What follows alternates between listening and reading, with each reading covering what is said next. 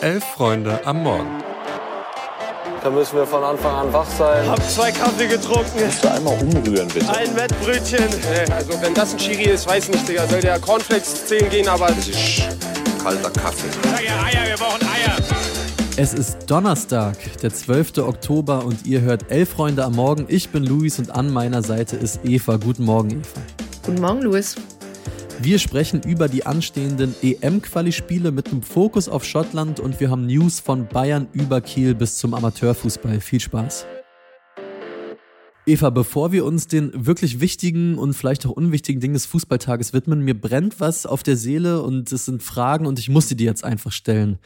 Was hat gestern mehr mit dir gemacht? War es, dass Finn Bartels jetzt einen eigenen Gin auf den Markt bringt, der natürlich, äh, wie auch sonst, na klar, es musste so sein, Gin Bartels heißt? Oder dass der Rapper Moneyboy auf dem Trainingsgelände von Schalke 04 zugegen war und später in Gelsenkirchen mit Taxiteller in der Hand ein Musikvideo gedreht hat, wohlgemerkt im Schalke-Trikot? Boah, schwierige Frage. Das hat so richtig Sommerloch-Charakter, finde ich. Aber wir haben halt mhm. halt Oktober und nicht Juli. Und ich finde das ja mit äh, Finn Bartels und seinem Gin noch ganz lustig. Anscheinend muss auch jeder Promi irgendwann mal was Alkoholisches verkaufen. Ich glaube, Ryan Reynolds hat da irgendwann mal mit angefangen. Rurik Gislason hat auch einen Gin. Und jetzt halt Finn Bartels. Ich finde das ein absolut logisches Trio. Das würde ich genauso miteinander verbinden. Boah, ja, bei der Moneyboy-Sache weiß ich ehrlich gesagt nicht mehr, was ich sagen soll. Also Schalke buhlt wirklich sehr um den Ruf der Lachnummer der Fußballnation. Das stimmt, aber ich, ich möchte ganz kurz noch auf den Gin Bartels äh, zurückkommen und dir noch eine kleine Business-Idee äh, pitchen. Und zwar, wie wäre es, dass wir als Elf Freunde am Morgen Podcast die sogenannte Eva Lotta Bohle rausbringen und passend dazu den Luis Trichter? Ja, du wirst jetzt überrascht. ich höre das nicht zum ersten Mal. Irgendwann im Studium hat mich tatsächlich ein Kommilitone mitten in einem Seminar genau das Gleiche gefragt. Also ohne den Luis Trichter, aber die Bohle. Ich bin ehrlich, es wird nie dazu kommen. Ich bin einfach kein Bohle-Fan. Okay. Und äh, den, den Trichter kannst du ja trotzdem machen. Okay, dann äh, hätten wir das jetzt auch auch geklärt. Sorry an alle da draußen für die schlechten Wortwitze und jetzt wirklich rein in die Folge.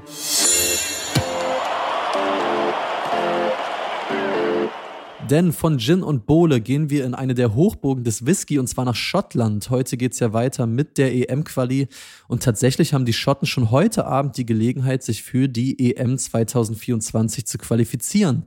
Die spielen nämlich um 20.45 Uhr in Sevilla gegen Spanien und schon mit einem Unentschieden wäre das Ticket nach Deutschland gebucht. Sogar bei einer Niederlage wäre die direkte Qualifikation noch möglich, sollte Norwegen parallel dazu nicht gegen Zypern gewinnen.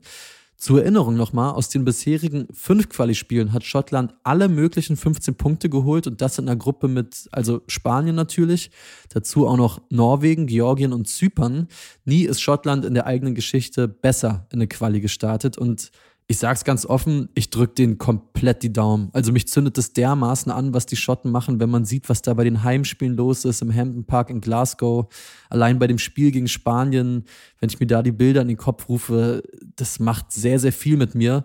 Eva, geht dir das ähnlich? Und vor allem, was sind eigentlich die Gründe dafür, dass Schottland so eine starke Quali spielt?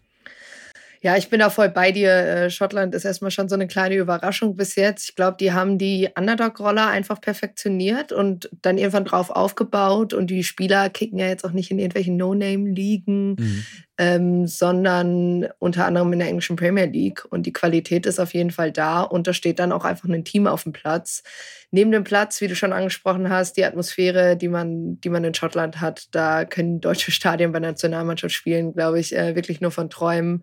Gerade auch wenn England und Schottland aufeinandertreffen, ist ja auch immer ein bisschen spicy. Mhm. Ja, apropos spicy, Schottland und Spanien haben da auch noch eine Rechnung offen. Nach dem Duell im Frühjahr haben sich die Spanier über die Spielweise der Schotten beschwert. Der Klassiker.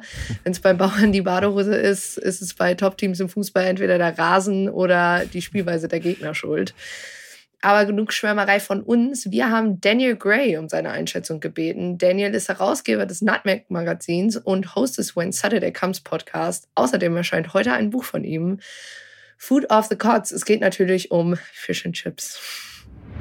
Scotland's progress towards the finals of the Euros in Germany has been a surprise, I'm sure, across the world. And it's been a surprise to many in Scotland as well. Such is the mentality here, especially after so many disappointments in the last couple of decades.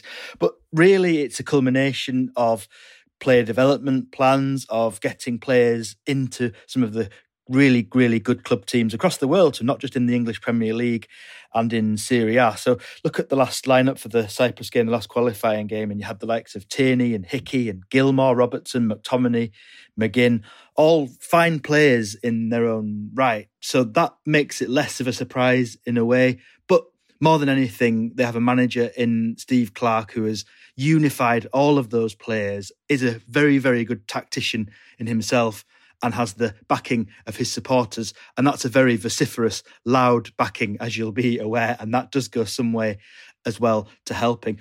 As the England game showed, Scotland might find it hard against the bigger nations should they qualify. But all the same, you can guarantee if and when that happens that you'll have many tens of thousands, if not hundreds of thousands of Scots there in your beautiful country of Germany.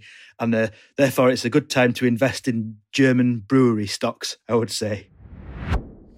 Ja, ich, also ich könnte ihm ewig zuhören, aber ich fasse es vor allen Dingen ganz kurz mal zusammen für alle, die in Sachen Englisch vielleicht nicht ganz sattelfest sind. Daniel sagt auch, klar, die Schotten seien von diesen tollen Leistungen etwas überrascht, aber aus dem Nichts kommt es eben auch nicht, denn sie haben eben, wie du auch schon gerade angesprochen hast, Eva, individuell wirklich starke Spieler und vor allen Dingen mit Steve Clark, Nationaltrainer, der bereits seit 2019 im Amt ist und der laut Daniel einfach taktisch jede Menge auf dem Kasten hat und es geschafft hat, die Spieler wirklich zu einer Einheit zu formen. Außerdem rät Daniel uns allen dazu, dass wenn es die Schotten packen, wir doch am besten schon mal in Aktien deutscher Brauereien investieren und ich glaube, der Tipp kann noch wertvoll werden. Apropos Steve Clark, ich habe für elfreunde.de einen Text geschrieben, wie der Mann Schottland zu einer richtig guten Nationalmannschaft geformt hat und welche Rolle dabei auch Jose Mourinho spielt. Gibt's heute auf der Website, ihr könnt ja gerne mal reinschauen. Wir wollen auch einen kurzen Blick auf die anderen Quali-Gruppen werfen. Denn Louis, es gibt eine Menge Gruppen, bei denen es richtig spannend werden könnte. Wir haben ja insgesamt zehn Gruppen in dieser EM-Quali, wobei es sieben mit fünf Teams gibt, drei mit sechs. Nur falls ihr euch beim Blick auf die Gruppentabellen irgendwann mal gewundert haben solltet, ich habe es getan. Ich habe dann auch mal rausgefunden, woran das liegt. Es gibt nämlich Teams, die mussten spielfrei haben für die Nations League Final mhm. Four im Juni. Wir wissen, dass auf jeden Fall die Gruppen ersten und zweiten safe für die Euro nächstes Jahr qualifiziert sind. Es gibt neben dieser Qualiphase jetzt noch eine weitere im November. Dann gibt es noch die Playoffs im Frühjahr 2024. Das Ganze ist schon wieder so kompliziert. Das könnte ein eigener Studiengang werden. UEFA-Wettbewerbe, Qualifikation und ihre Ticketvergabe. Oh ja. Mich würdet ihr dann nicht sehen. Ich habe nämlich bei BWL schon immer abgeschaltet. Aber Luis, zurück zum Geschehen auf dem Platz. Auf welche Gruppen hast du denn besonders Bock? Ja, ich bin sehr gespannt, was jetzt in den kommenden Tagen in der Gruppe D passiert. An der Spitze von der Gruppe, da stehen die Kroaten und die Türkei. Die haben beide zehn Punkte. Kroatien hat in vier Partien bislang halt aber eine weniger absolviert als die Türkei. Ja, und es sind ja beides durchaus leidenschaftliche Fußballnationen. Die spielen heute ebenfalls um 20.45 Uhr gegeneinander und das wird niemand verlieren wollen, dieses Spiel, denn im Nacken haben die Türkei und Kroatien noch Armenien und Wales. Die haben jeweils sieben Punkte, sprich, der Verlierer der heutigen Partie zwischen Kroatien und der Türkei, der müsste sich vermutlich darauf einstellen, dass es dann ein richtiges Fotofinish hinten raus geben könnte. Und ich sag mal so, Ende November am allerletzten Quali-Spieltag treffen Wales und die Türkei nochmal direkt aufeinander. Also da könnte es richtig hoch hergehen. Wo guckst du denn hin, Eva? Was interessiert dich? Ja, ich gucke da vor allem auf die Gruppe C. Die führt England mit äh, 13 Punkten relativ stabil an, aber danach folgen Italien, Ukraine und Nordmazedonien, alle mit sieben Punkten. Letztere treten am Samstag im direkten Duell gegeneinander an. Spannend wird es heute Abend auch im Duell zwischen Albanien und Tschechien. Mhm. Da könnte Tschechien nämlich mit einem Sieg an Albanien vorbeiziehen in der Gruppe E. Sollte es übrigens am Ende zur Punktgleichheit kommen in, in Gruppen, dann hat die UEFA direkt so zehn Regeln, wer sich für die EM 2024 qualifizieren könnte. Also da können wir uns schon mal auf ja, genug Stoff äh, verlassen. So, und weil das alles viel Input war, gibt es davon direkt noch mehr heute. Jawohl. Nämlich im Themenfrühstück mit Tim und Louis. Die erzählen euch dann noch, was sie von den ersten Länderspielen unter Nagelsmann erwarten.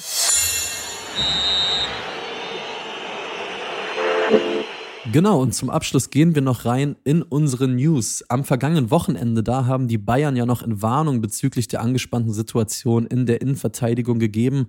Aber wie sagen die bayerischen Hüttenwirte doch so gerne, life comes at you fast. Und erneut wird klar, dass die Verteidigung in dieser Saison ja wirklich die Achillessehne der Bayern ist und wie dünn sie da zusammengestellt sind, weil Dayot Upamecano hat sich laut Clubangaben beim Spiel gegen Freiburg am Sonntag eine Muskelverletzung im linken hinteren Oberschenkel zugezogen. Der wird so zwei bis drei Wochen fehlen. Immerhin, Matthijs de Licht scheint auf dem Weg der Besserung zu sein. Der könnte gegen Mainz nach der Länderspielpause wieder spielen. Aber um das Drama vielleicht nochmal zu visualisieren, als einzige Alternative steht sonst noch der 18-jährige Tarek Buchmann bereit. Das ist ein junger, talentierter Innenverteidiger aber der ist derzeit selbst noch, ihr werdet es jetzt schon erraten haben, verletzt. Ja, und von Verletzungen zu Verlängerungen. Marcel Rapp verlängert bei Holstein Kiel bis 2026. Und das ist eine Vertragsverlängerung, die ich ganz ehrlich nicht vollständig nachvollziehen kann. Mhm. Rapp stand zumindest bei Fans äh, in der letzten Saison immer wieder in der Kritik.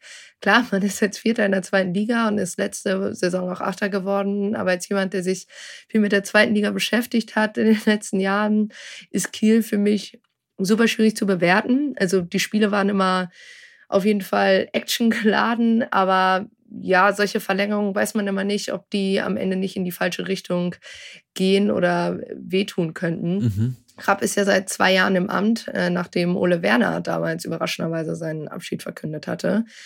Ähm, ich bin da aber auch einfach nicht nah genug am Team dran, um das vollständig zu bewerten zu können. Kurios finde ich allerdings, dass der Sportgeschäftsführer, der diese Verlängerung mit den Worten, es freut uns sehr, dass die Vertragsverlängerung von Marcel schon zu diesem Zeitpunkt der Saison geklärt ist, am Ende der Saison selbst aufhört äh, und seinen Vertrag über 2024 hinaus nicht verlängert.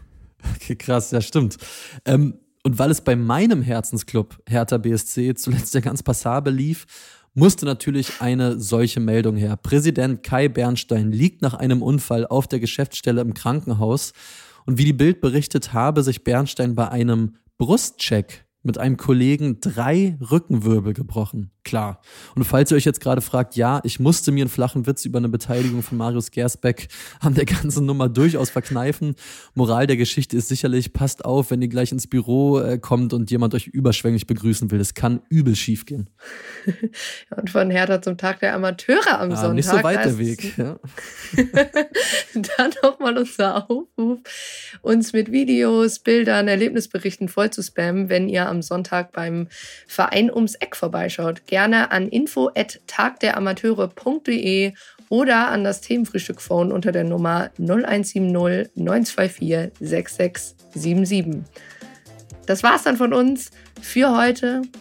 Wir wünschen euch einen schönen Tag und ciao. Macht's gut. Ciao, ciao.